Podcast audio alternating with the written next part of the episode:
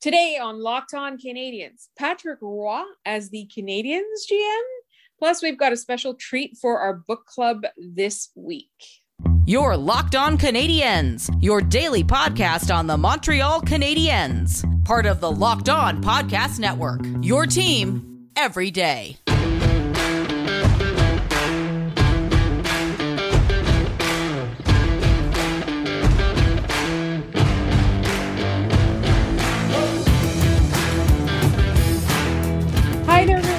Welcome to episode 501 of Locked On Canadiens. Today's episode is brought to you by Primal Origin Oils. Got beard? Get Primal. Stop the itch and make your beard look healthy and groomed. Check out primaloriginsoils.com to learn more about their full line of beard care products. Use the code Locked On for a 20% discount at checkout. My name is Laura Saba, also known as the Active Stick, and I'm joined, but as always, by the wonderful Scott Matla, who is regularly from Habs Eyes on the Prize, but today is about 10 minutes from a disgusting food stunt. Yeah, uh, today today's not going to be kind to my stomach. I think the tums are on hand. There's a Walgreens around the corner if I need Pepto. I am not looking forward to it, but a a promise is a promise to our listeners. And so Scott will be posting this video, and I will send a link to any of our listeners who do not follow him on Twitter. If you do follow him on Twitter, if you follow us on Twitter, which you should, the video will be posted there. If not, just literally shoot me an email if you want to watch Scott chug or drink. I don't think we should make you chug it. Uh, is a, a Mountain Dew, a flaming hot Mountain Dew. Uh, and that's in honor of our 500th episode that just happened yesterday. We also have a giveaway, so don't forget to look out or listen out for the keyword the first five episodes of December. So 501 to 505 will have a keyword, and you need to email us all five keywords, and we will enter you into a draw for two amazing or one of two amazing prizes. So we're gonna have two winners. Uh, in the meantime, the same time that we drop this episode, the Twitter giveaway will go live. But for now, we need to start by saying that most of this episode is delightful and it is with one of our favorite people sean fitzgerald we discuss his book and that's coming up in just in the second segment but we must first talk about something a little bit less delightful and that is the prospect of patrick roy running the montreal canadiens as he is now campaigning to do Yeah. eh, So here's the thing: is that the Canadiens haven't contacted him. He made that clear. He's like the team has not been in contact with me, but I would like to be considered. And his next pitch was, "What do they have to lose by hiring me?" And that is the sound of a very desperate man who very much wants to be back in the NHL somewhere, but if the team hasn't contacted you yet, one, I don't think they've really contacted probably anyone at this point. Jeff Gorton just got here today, Tuesday, when we're recording this. He's not speaking to the media until Friday. I wouldn't be shocked if he hasn't made all of his inroads yet. Like, don't take it personally. And my first thought is if your pitch is, well, what do you have to lose? You can't get any worse. That's not a person I want as a GM. Like, your thought is, well, you can't be worse than you are now if I'm here. Like that's it, it's the worst possible pitch I've ever seen, and I'm not a fan. And that's the problem is that whenever there's a vacancy in the NHL for a GM position or something like that, we talked about it with Andrew Berkshire in our Monday episode. Anytime there's a vacancy, there's some retread name that retread names that come up. The same thing happens with coaching vacancies. And so while Patrick Roy will be a new thing or a relatively new thing, we saw how it went in Colorado. It will be something new, but all of these decisions are made with it can't be worse. When people accuse the Canadiens of limiting themselves when they're trying to go only by somebody who does speak French. They're talking about things like that. There are plenty of French speaking candidates that are new or that are up and coming that might be a little bit different that we might have never seen before. And those people deserve as much consideration as Patrick Roy. Now, as a player, it was really great to see when he was brought back into the fold as part of the centennial celebrations and uh, you know they retired his jersey and that was really really beautiful to see but at the same time, Patrick Roy, the legend and the myth, is not necessarily what you're going to get in the front office. Like what you want in a front office is somebody who knows how to run a team or who knows how to run an organization in general. It doesn't necessarily have to be a hockey team. We talked again about how Julien BriseBois, if he wasn't technically a hockey guy, he was just a good manager who was brought up into hockey that's that's an avenue that I would go. You know, uh, Daniel Briere's name keeps getting thrown around. Mathieu Darche's name keeps getting thrown around. There are a lot of names that keep getting thrown around, but it's important to note that the Canadiens haven't contacted Roy. He wants the job, and that's great. I want the job. I absolutely want. I want the job of running the Montreal Canadiens. I talk about it all the time on this podcast, literally daily, about what I would do with the Canadiens. But the point is, I'm not suited to be a general manager of the team the thing with Patrick was like, yes, he does have experience. He has experience coaching. He has experience managing. But what do you have to lose is not what I heard from Geoff Molson when he was talking about what they wanted in the next general manager. They want long-term success. They want to, to take their time and really ensure that they institute long-term success. And that to me means not Patrick Roy. And and the thing about Roy and his experience is every time Roy leads a team in some way, shape, or form, there is a fiery disaster at some point. Like, look at his tenure in Colorado. Yeah, they were great for a year, but it was smoke, mirrors. It all came crashing down. And then he took his ball and went home and left Joe Sakic with a mess, which they somehow have gotten out of, which is amazing, actually, considering Patrick Roy left them a disaster when he was running the Quebec Remparts in the QMJHL, he instructed his own kid to assault someone who didn't want to fight. Why would I want this person around my team? Yeah, he's Patrick Roy. He's a team legend. Cool. So is Larry Robinson. You think they're calling him for this? I don't think so. I don't need the Patrick Roy thing because anytime something doesn't go right, you have this sort of Damocles where you're waiting for him to just explode and everything gets worse. There is no, there's not a calm demeanor to it. Marc Bergevin could have been agitated a lot, but at no point in time do I think he would ever snap in a way like Patrick Roy does. And when Roy's mad, he makes dumb decisions and it's just not what you don't want a reactive GM. You want a proactive GM. We had enough reactivism already you need someone who's ahead of the curve, and Patrick Roy is not that guy. And also, I don't think he's going to be doing well answering to somebody else. Jeff Gorton's his boss. He, if he goes, hey, you need to do this, and Patrick Roy goes, uh, no, then you have the wrong combination, and it's never going to work. And at a certain point in time, one of the two is going to quit and you're back in square one again. I don't, and this is, and people got mad at me on Twitter saying, say, nobody cares. Well, people in Quebec care. That's, that's great and everything just because Patrick Roy wants to be a GM of the Canadiens, like you said, Laura, doesn't mean he's qualified for it. I want to be Canadiens GM. You want to be Canadiens GM. We can make Maple the dog Canadiens GM for all I care as long as they won games. But guess what? It's not how it works. And so we are going to keep an eye on this, obviously there's going to be a lot of talk about this until the Canadiens make their decision. We haven't even had the introductory press conference from Jeff Gorton, even just yet. So, a lot's happening, and we will constantly be talking about it. It's really great when there's news, even though the team is floundering on the ice. There's a lot of news now that's going on, a lot of speculation, and that's super, super fun. But in the meantime, the Locked On Canadiens Fancy Pants Book Club is back. It's kind of a twofold thing because we wanted to talk to Sean Fitzgerald about his book. It's called Before the lights go out uh, a season inside a game on the brink. It's a fantastic book but it also became a discussion about youth hockey about where the game is going in canada about some of the barriers there are to having you know like putting your children in hockey and things like that. It was a great conversation he's a delightful person and we're so grateful for all of you for you know asking for more book club stuff. And so we're hoping that we can get more authors to come and talk to us. And that's coming up in just one moment. But first have you got a beard? You got to get primal. You heard me right. Got beard? Get primal. If you or someone you care about has a beard it needs to get primal right now. Maybe you're that guy who has never considered the benefits of treating your beard with product Primal Origin Oils will help stop the itch and make your beard look healthy and groomed. Their goal is to help others look good and live healthier lives through their use of natural oils. The products are free of harmful synthetic ingredients and with low impact on our planet. I got to try some out. It is phenomenal. Makes my beard smell incredible, soft, softens the skin underneath. It is absolutely fantastic. I use it every time that I get out of the shower. Primal Origins makes balms, oils, and whipped butter that are renowned as the best feeling beard products available. This is due to the exotic carrier blend with oils like raspberry seed, rosehip, and chia seed oil. All products are fair trade certified and handcrafted in the US. Check out primaloriginoils.com to learn more about their full line of beard care products and use the code LOCKED ON for a 20% discount at checkout.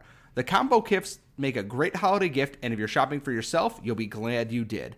Not only are the products and dedication to the quality top notch, the company was founded for a noble cause. The founder, Stephen's mother, was injured in a car accident, and the company was started to pay for her recovery and treatment. So we know that every other company claims to have the best, but Primal Origin Oils challenges you to compare their ingredients and feel in beard to the other companies you've used. We promise you you will see and feel the difference. Remember the code locked on gets you 20% off at primaloriginoils.com. That's locked on at checkout for 20% off at primaloriginoils.com. This holiday season, grab the protein bar that tastes like a candy bar or even better than a candy bar. Built Bar filled with so much holiday goodness, rich with decadent flavor covered in chocolate, but amazingly low in calories, sugar, net carbs, and fat, and high in protein. You get the best of both worlds, delicious and healthy. So many flavors you'll have a hard time choosing. Will you have raspberry or mint brownie, cherry or double chocolate, cookies and cream, or peanut butter brownie? Built Bar gives you that extra fuel you need to bust down those mall doors and battle all the holiday shoppers. Or if you're just standing in endless shopping lines, Built Bar can give you that extra something to keep you going. So throw one in your jacket or purse. You never know when you're going to need it.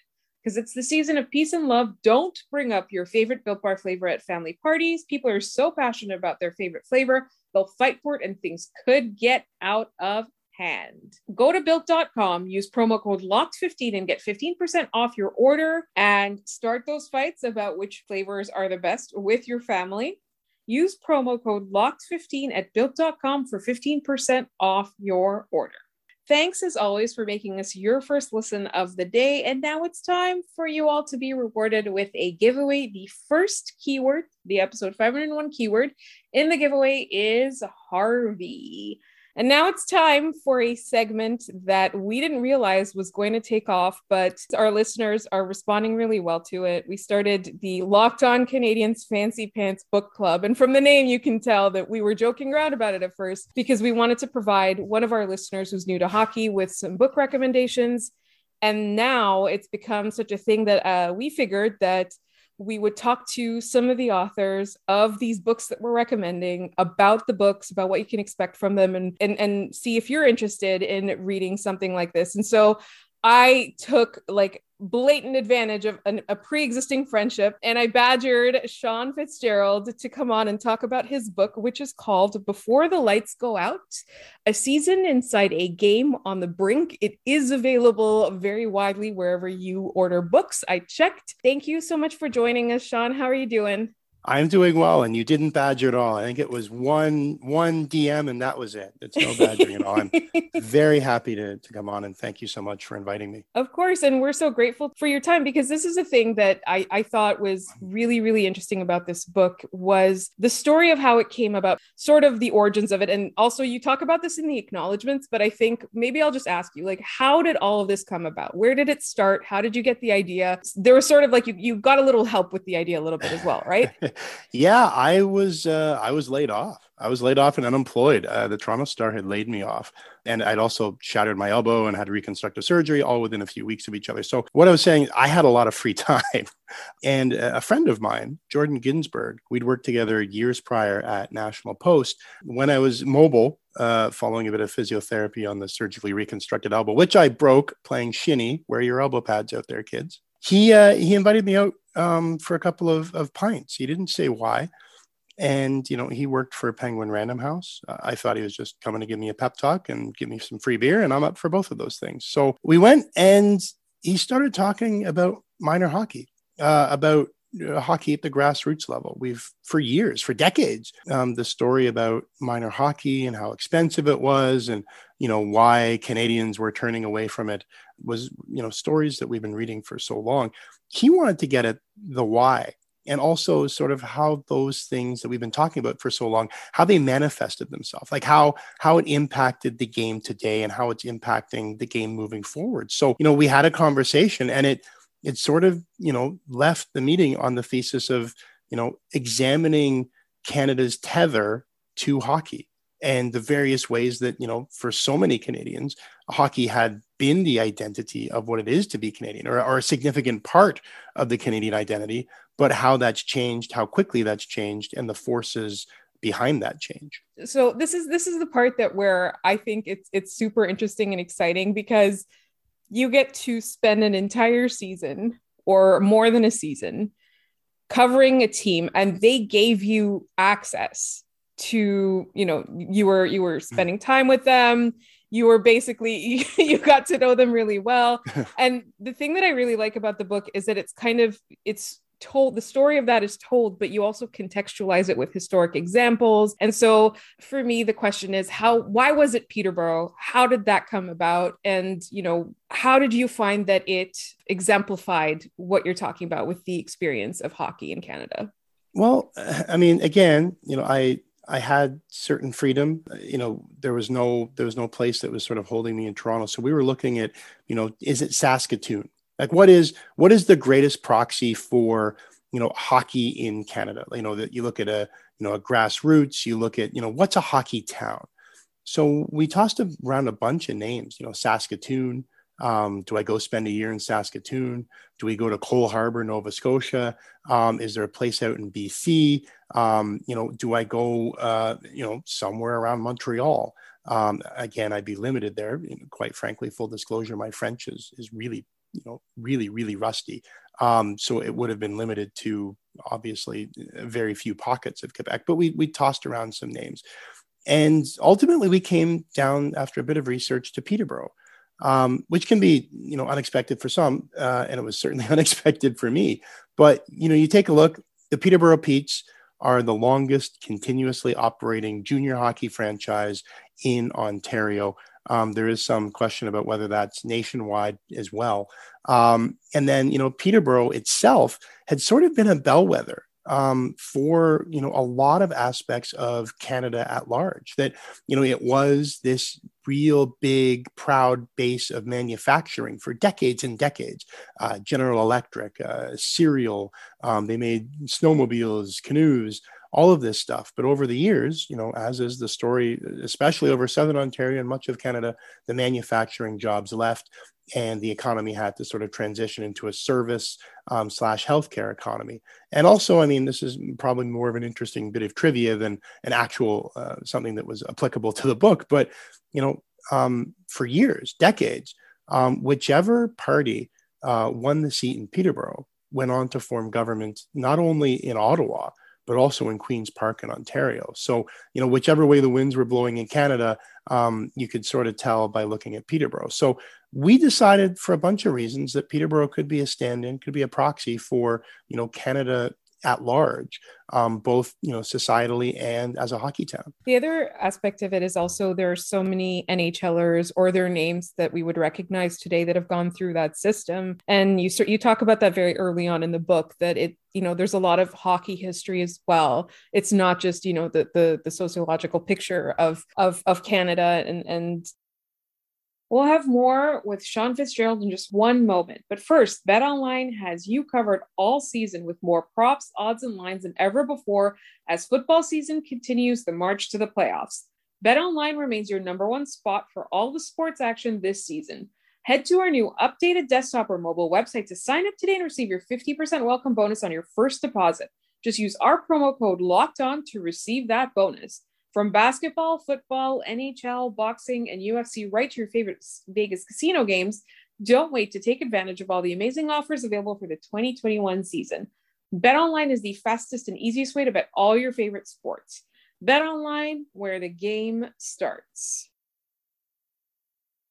So I think real quick, I want to move on before asking you what it's like to be, to be spending so much time with a bunch of teenagers playing hockey. Like the whole idea of your book is it's not too late to save hockey. So we kind of have to talk about that. Why is the game on the brink? Like, what were you trying to explore? With that, oh, oh, how we're getting into how much well, how much time do you have to record here? Uh, it's fascinating, and this is something that honestly I'm I'm really passionate about. We have two small children, uh, increasingly, I guess, not as small as they used to be, but uh, we have a 10 year old son and a six year old daughter and they're both in hockey. But when we started this, um, we were just dipping a toe as parents into minor hockey. Um, I never played minor hockey as a kid growing up. I, I wasn't allowed to play till I was 13. Uh, my wife was born and, and, raised in Mumbai, India, and didn't move to Canada till she was 10, 11. Oh, God, maybe even 12. Please don't tell her I don't remember the age. So this was all new to us. And what you find out is, you know, it's not just the stuff that we read about. And I'm not blaming the media here, but you know, that was the stories for years and years. Oh, $200 hockey sticks. That's why kids aren't playing hockey. No, it's a bunch more than that. It's it's not just economics. Like there are very wealthy pockets of Canada where hockey registration has gone through the toilet. It's it's demographics, it's volunteerism, both the lack of volunteers and the lack of new representative volunteers that you know through no fault of their own you have these minor hockey boards these folks who open the arena doors every saturday morning at 6.30 to welcome in happy little goofballs who come up to your hip to play hockey they've been in those positions for 20, 30 years. So whatever was cool 20, 30 years ago, maybe they don't know a lot about social media. Maybe they don't know a lot about connecting with new and emerging communities. Maybe they don't know a lot about uh, marketing a game that never needed marketing before.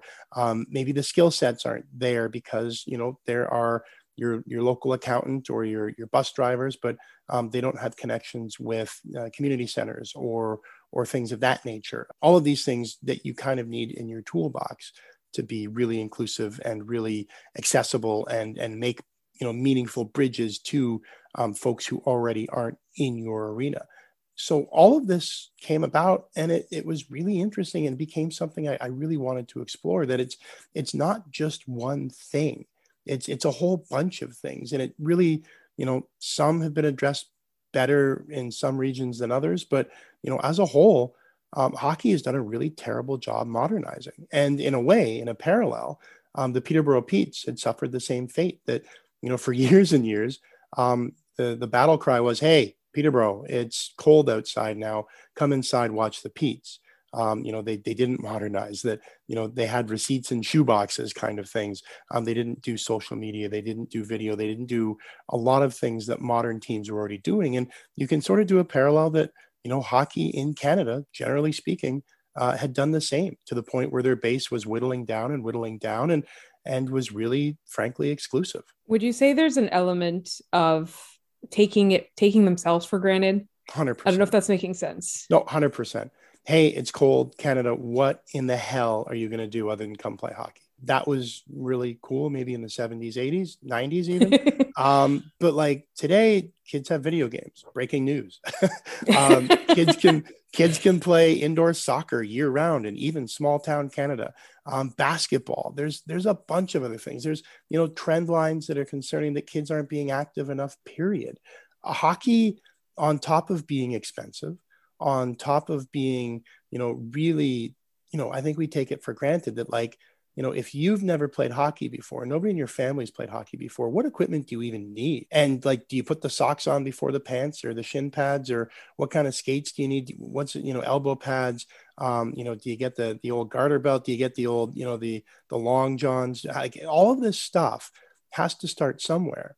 And if you don't have a grounding in the game, it's really challenging to make that jump to say that, you know what, I don't know if I'm going to like this game, but I'm all of a sudden going to lay out a couple hundred dollars for registration and a couple hundred dollars more for equipment. There's a lot of bridges um, a lot of barriers. You can pick whatever metaphor you want, and it's grown up around the game and made it more difficult for people to get to. Do you know what I find really interesting is that I have a couple of friends who play in the U.S. and there's some some teams in, uh, if I'm not mistaken, in Toronto and Montreal as well. But the friends that I have are the ones they play in the U.S. and they play they play hockey that is inclusive for LGBTQ people, mm-hmm. and um, they always have tryouts and open houses and and things like that. And um, last year the Penguins got uh, got involved with my friends in Pittsburgh. Like that, they there's a team called the Tigers.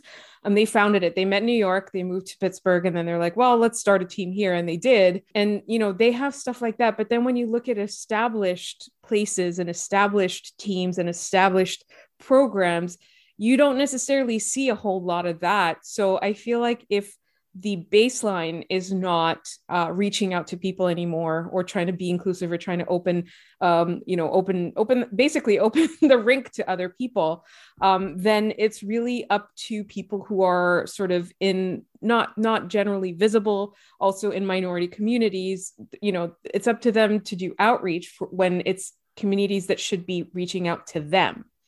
Can i go on a bit of an aside here of um, course. Um, so I have a couple prescriptive things um, that I learned through the reporting, and I, I, God, it's been so long. I think some of them are in the book, but some of them can might not be. So um, there's a parallel here, and it's going to sound weird, but in high school football, um, you know, generally speaking, high school students don't walk around with their own football helmets or their own shoulder pads or their own, you know, they'll have their own cleats, but everything else they don't have. So what do the high schools do? The high schools have a bank of equipment that they store God knows where. But you know, sometimes it can smell a little like um, musty butt. Um, but they sometimes clean it off first.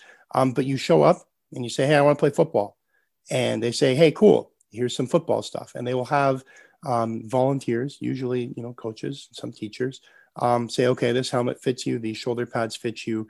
Um, here are the pads that go in your pants. Here are the pants. You got cleats. Cool. Guess what? You're playing football now. And at the end of the year, you bring that football equipment back. So what's the barrier for my entry there? I need a pair of shoes. Okay. Well, I mean, you know, the price you want to pay for shoes is, you know, it, it still has some flexibility there, but I don't have the barrier of having to pay $500 for a new football helmet. I basically sign it out like a library book and return it at the end of the year. I believe that one of the way, one of the easiest, quickest ways to knock down some of these barriers is that you know minor hockey associations. And you can do this in big cities like montreal. You can do them in smaller towns mid-sized towns like peterborough um, with some creative thinking and local partnerships to say hey um, laura you've been playing hockey for you know seven years. You've got a bunch of equipment shin pads that you've grown out of shoulder pads that you've grown out of how about you give them back to the association you give them to the association and in exchange we'll give you 5 10 15% off your registration for next year pick a number um, but what we're doing is we're incentivizing returning players to give back lightly used equipment. And at that age, it is lightly used. Like we're not asking, you know, 45 year old beer leaguers to give back the elbow pads they've used since they were 12. No, like, you know, lightly used stuff.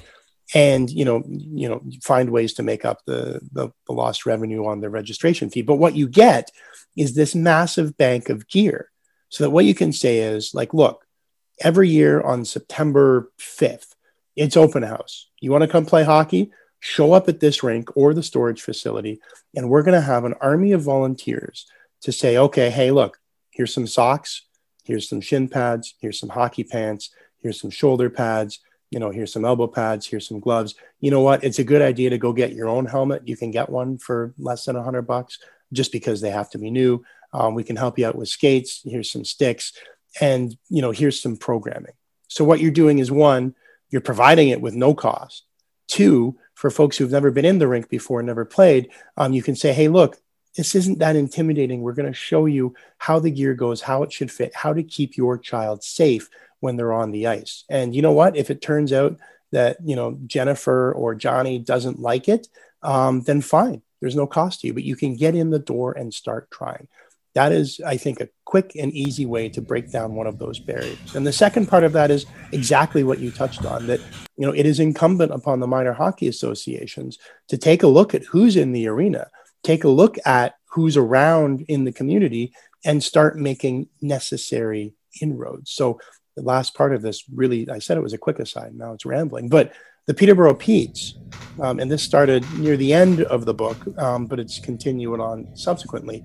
Um, they've reached out to the New Canadian Center directly, and the New Canadian Center is this absolutely integral, wonderful organization in Peterborough that helps. You know, if if your grandmother's been in Canada for 60 years and she was born in Italy, but now she needs, you know, retirement documents, but you know she doesn't have the proper paperwork, blah blah blah, they'll help her. And if you're new to Canada from um, South America or God knows where, um, New Zealand, Africa, India, they will help you get your kids set up in school. They'll help you get your health cards, all of that stuff.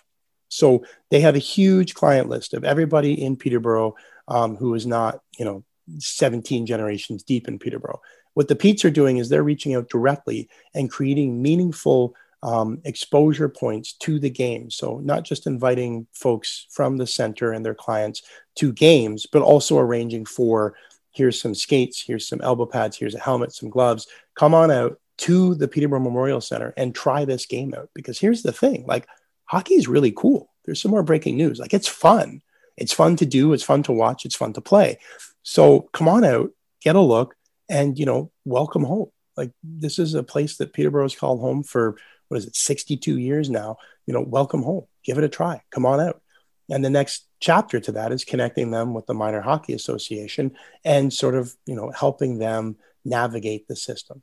I think those are two avenues, the Pete's example and the equipment bank, that, that we can really address some of the issues that, you know, were hopefully explored in some depth in the book that's not the end of our chat with Sean Fitzgerald. More of it will be back tomorrow. So it's the second half of the Fancy Pants Book Club, and it's a special treat as I promised. Uh, and we'll have more on that tomorrow. In the meantime, to follow him on Twitter, it is Sean Fitz underscore Gerald. To find his book, it is called Before the Lights Go Out. A season inside a game on the brink. You can also find his word at work at the athletic. You can follow us on Twitter at LO underscore Canadiens send us the keywords to lockedoncanadiens at gmail.com. You can wait for all five and then send all five. That'll count as one entry. Uh, and in the meantime, if you want to follow Scott on Twitter, he's at Scott Matla. If you want to follow me, I'm at the Active Stick. And if you liked this podcast, check out Locked On Bets, where they've been absolutely killing it lately.